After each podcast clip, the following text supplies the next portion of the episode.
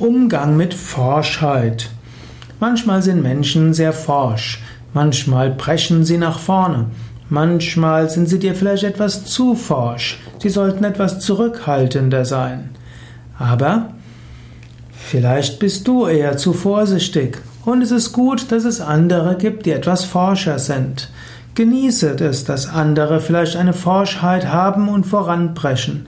So hast du vielleicht etwas mehr Zeit zu überlegen und zu schauen, ob das forsche Vorgehen der anderen irgendetwas ist, was du anschließend mit mehr Systematik wiederholen willst, oder du stellst fest, das führt ins Desaster, also sei den anderen dankbar, dass sie das gezeigt haben, so musstest du den Fehler nicht machen.